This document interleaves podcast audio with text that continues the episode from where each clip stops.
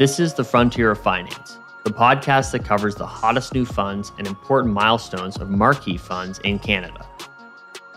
On The Frontier, we go directly to the source, interviewing portfolio managers, executives, and sales leaders at the top asset management firms. Stay on top of the latest innovations, react to market trends, and make better investment decisions for your clients. I'm your host, James Rockwood, and I'm welcoming you to the frontier of finance.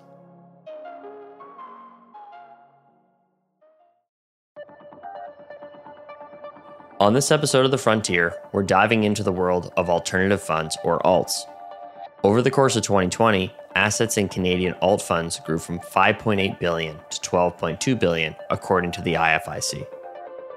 Also known as liquid alts, these funds have become an important part of the modern portfolio. So the question today is what's behind this rapid growth and how can Canadians use this kind of fund to build wealth? To help find these answers, we're welcoming back CIBC Asset Management. Joining me today is Michael Sager, Vice President of Multi Asset and Currency Management. Michael is part of the CIBC Client Portfolio Manager team and works with the distribution channels to deliver thought leadership education, and investment advice. He's held positions at several well known institutions such as JP Morgan and Putnam Investments. Michael also holds a PhD in economics from Warwick University. We're excited to have Michael here today to help shed some light on what alternative funds are all about. Let's jump right into it. What is an alternative mutual fund and how does it differ from, say, a hedge fund? To my mind, when I'm thinking about a liquid alternative, particularly which, were launched into Canada three years ago. It, really marries the uh, the best pieces of mutual funds with the best bits of hedge funds. So, you know, if you think about hedge funds, they typically have relatively sophisticated investment processes. They're very adept at capturing a broad set of mispricings of opportunities in markets to add value to client portfolios. On the other side, mutual funds offer uh, regulation, liquidity, transparency. And I think all of those are very beneficial. You know, putting those together in the liquid alternative space, you get the sophisticated investment process, but you get it within the context of regulatory protection, transparency into what the liquid alt is holding, what positions has it got, what strategies does it implement, uh, and you get that daily liquidity. You're not locked in. So marrying those components into a new vehicle, liquid alternatives, I think has been very powerful for the Canadian uh, investor. So you put make a few good points here. I mean, being able the liquidity is obviously a huge part. I think most uh, hedge funds require you to lock away your money for a fixed period of time. Um, as you mentioned, they don't tend to publish a lot about the securities they're holding. It's very much the secret sauce, and so you have less transparency. And then these sound much more accessible from an investment perspective, for customers looking to purchase them, is it? I know that hedge funds are limited to um, accredited investors. Are liquid alts as well, or is this something that's a little bit different? No, it's completely different. It's it's an asset class, if we call it that. Liquid alternatives are available to everyone, so it's very very uh, low minimums. So that's another another positive. You get to see what you own you get the protection, you get the sophistication, but you also get the low entry level. So, no, accessibility is a big deal. The minimum investment is uh, is very very low, so accessible to pretty much everybody. At the Frontier, we cover new products like in our first episode on the new ESG funds from CIBC Asset Management, as well as marquee funds hitting major milestones. Um, CIBC Asset Management has a three year milestone coming up with one of these marquee funds, the Multi Asset Absolute Return Strategy Suite called MAARS with uh, two A's. Got a couple questions about this. What's the goal of the fund and why was it made? the goal of MAARS is numerous, or, or there are multi, multiple goals. The first one is to target an annualized average return of 5% plus treasury bills. And so, why 5%? Well, we need to um, have something that's achievable given the opportunity set in MAARS, but we also need something that's uh, competitive against what's already in investor portfolios. So let's think about those portfolios. They typically incorporate some combination of public equities and public bonds. If we think about public equities particularly and think what's the forward looking expected return on an annual basis to equities over the next 10 years, 10 years is the horizon we think about as long term investors. You know, over that horizon, the MAARS return target, 5% per annum, is very competitive to what we think will be generated by a traditional equity allocation. So that's the first performance target 5% return on an annual basis. We think that's attractive. Paired with that, we're seeking to achieve that 5% annual return with half the volatility of equities. And so, again, you know, if you've got the capability in your investment uh, strategies like MAARS to add a competitive return compared to equities, but you can do it with half the volatility, you've got something that should be very accretive to investor portfolios. So, those are the headline objectives of MAARS. We also want to generate performance in a relatively smooth fashion. So, a, a, nice, smooth trajectory of returns in the long term. But if you think about why MAARS was created, again, it goes back to that point about being accretive. Think about a traditional uh, equity centric or fixed income centric portfolio prior to the existence of liquid alternative strategies like MAARS. They were very narrow, very concentrated.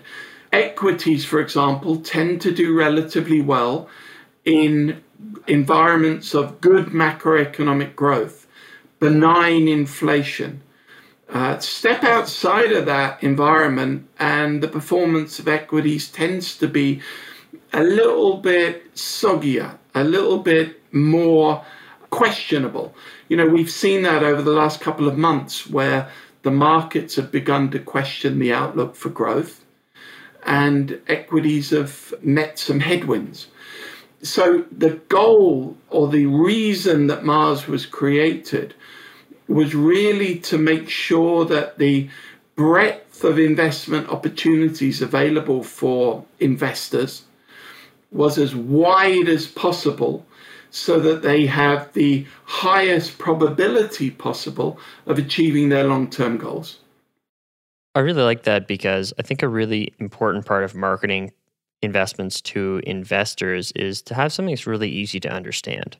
And you talked a bit about the approach. I mean, it sounds like it's a pretty fluid approach. Has there been any major changes over the past three years as we respond to, you know, a lot of trends going on? It's been COVID's happened, like quite a, you know, interesting three year stretch to have to hit a consistent or absolute percentage.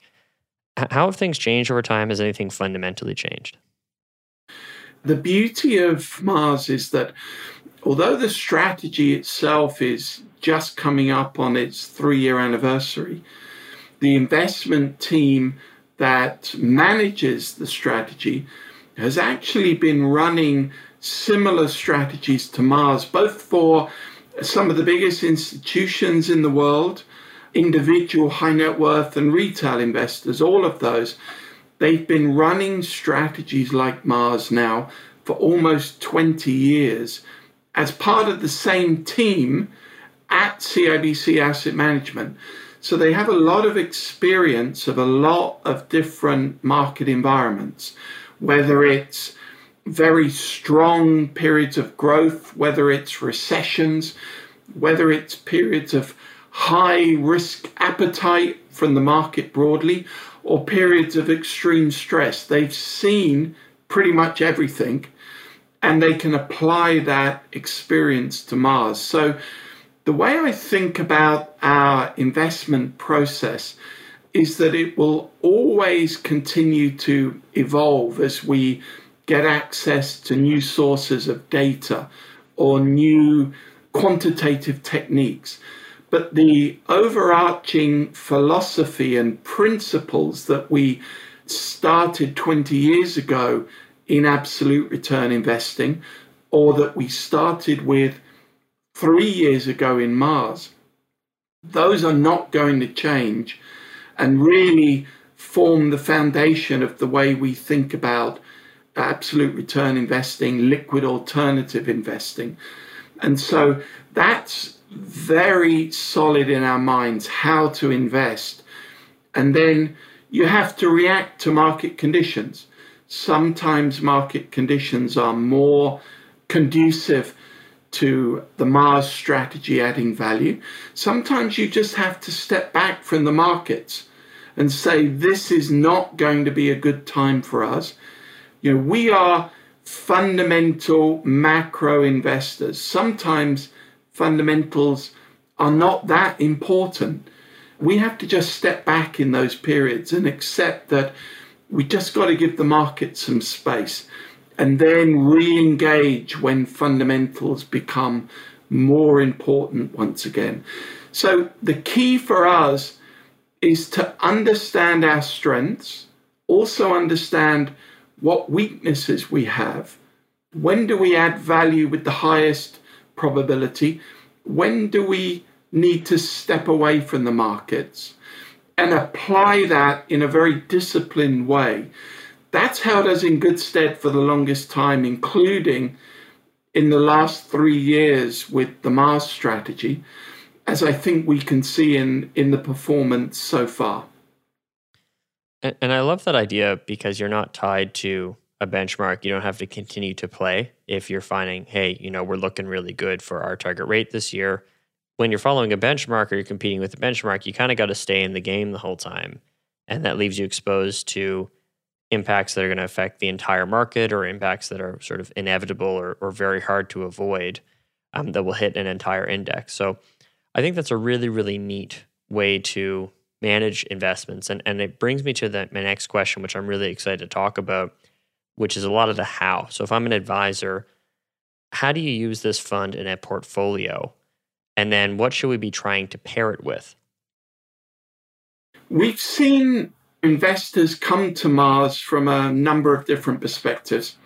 We've certainly seen equity centric investors allocate to MAARS. There, the idea is that equity returns that we've realized over the last several years have been very strong, notwithstanding, for example, March 2020, but broadly speaking, equity returns have been very strong, but now valuation is becoming an increasing headwind, and we need to find other sources of diversifying return to make sure that, again, we maximize the probability that we're going to achieve our long term performance goals, whatever they are.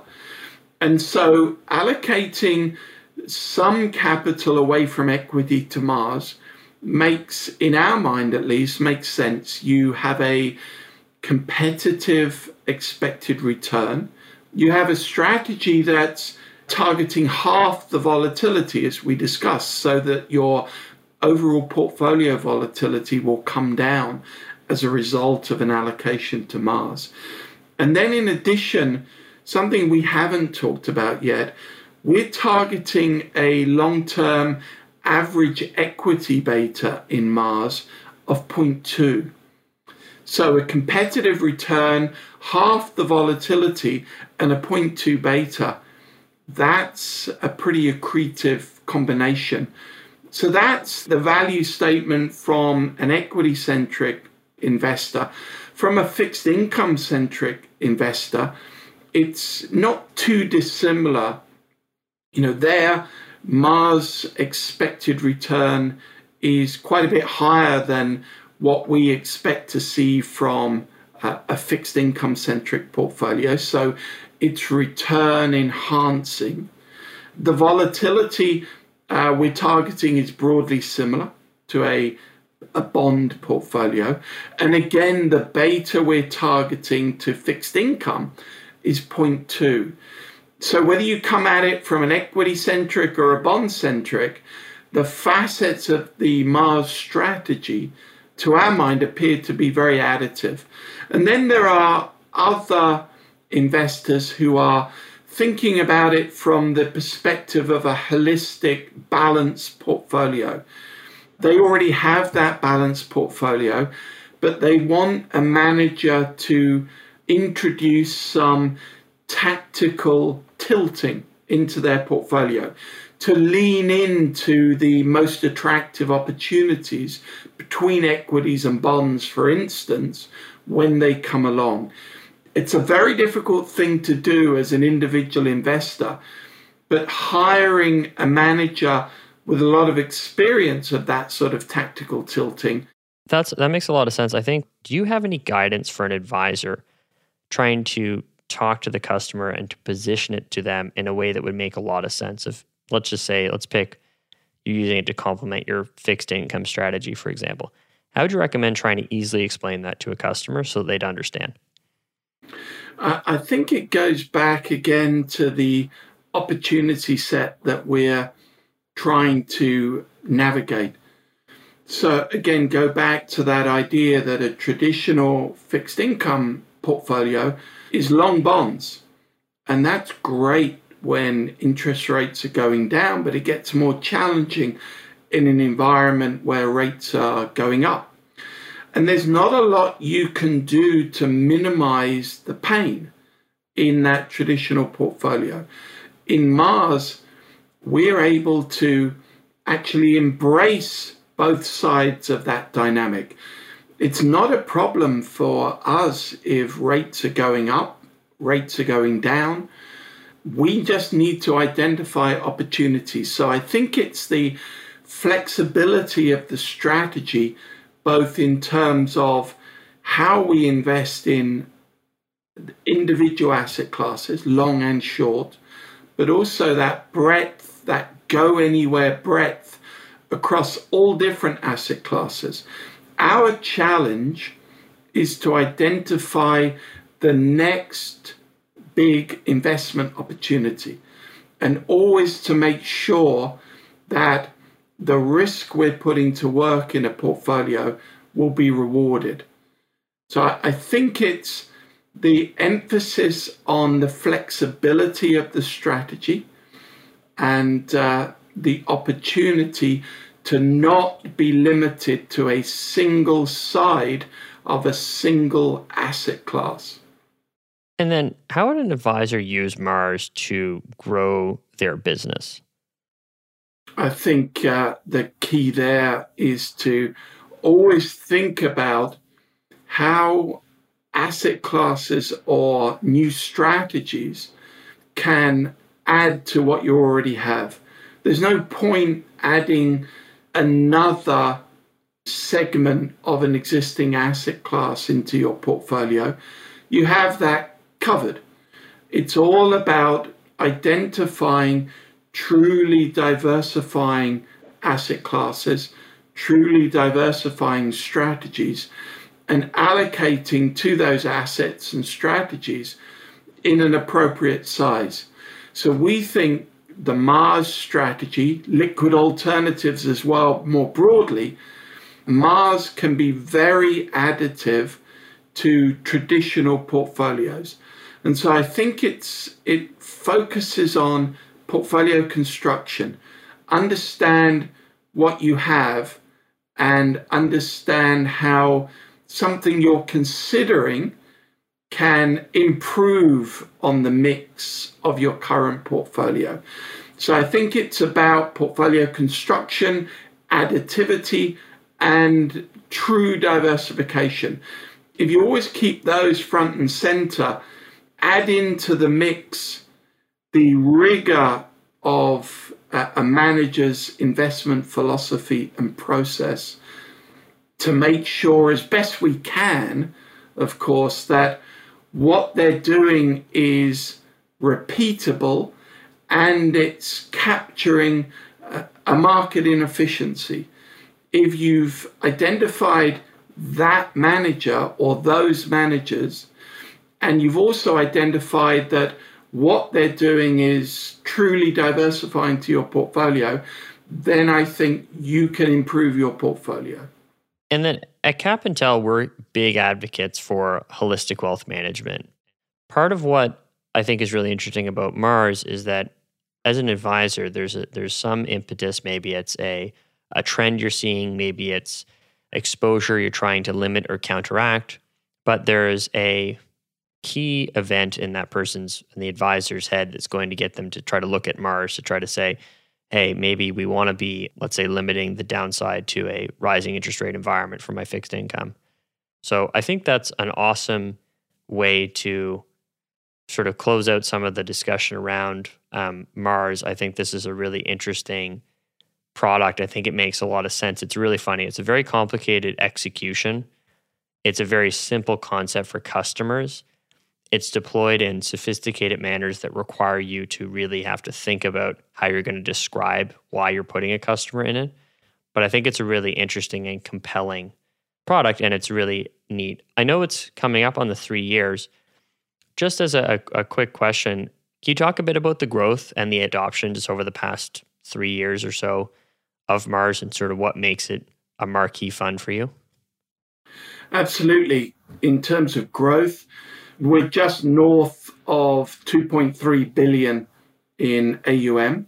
So the, the growth, the adoption has been very strong. I, th- I think investors in the uh, the retail and high net worth space have uh, really embraced the strategy. To us, it, it's one of our flagship funds. When we think about global macro investing, this is the most efficient way that we believe you can do it. So, in the macro space, all of our thinking starts with MAARS. It's extremely comprehensive in terms of asset class coverage. It's extremely rigorous and diligent in terms of risk management, but it's also extremely efficient in terms of implementation. So when we get a new insight as to what's driving the markets, we can implement that very quickly and then uh, monitor, maintain, and manage to make sure that the hypothesis was right and that we do deliver our best thinking and our best results for our investors. Well, Michael, I'd like to thank you so much for your time today and for talking more about MAARS. This has been an awesome discussion, and I think people are going to get a lot out of it. Oh, it's an absolute pleasure. It's clear Michael really knows alts. He was able to connect how these complex sounding products are working for Canadians in a simple and understandable format. Getting into alt strategies can feel like unknown territory or something out of a client's comfort zone. However, as Michael showed, they play a valuable role for clients, and their strategies can be conveyed in a simple manner so clients really understand what they're investing in. With that said, it's worth having the conversation and letting your client know what options they have for diversifying their risk. See if they're looking to step into other areas of investing, or if they're worried about volatile markets. As an advocate for their holistic wealth plan and overall financial well being, it's important to check in and ask these questions.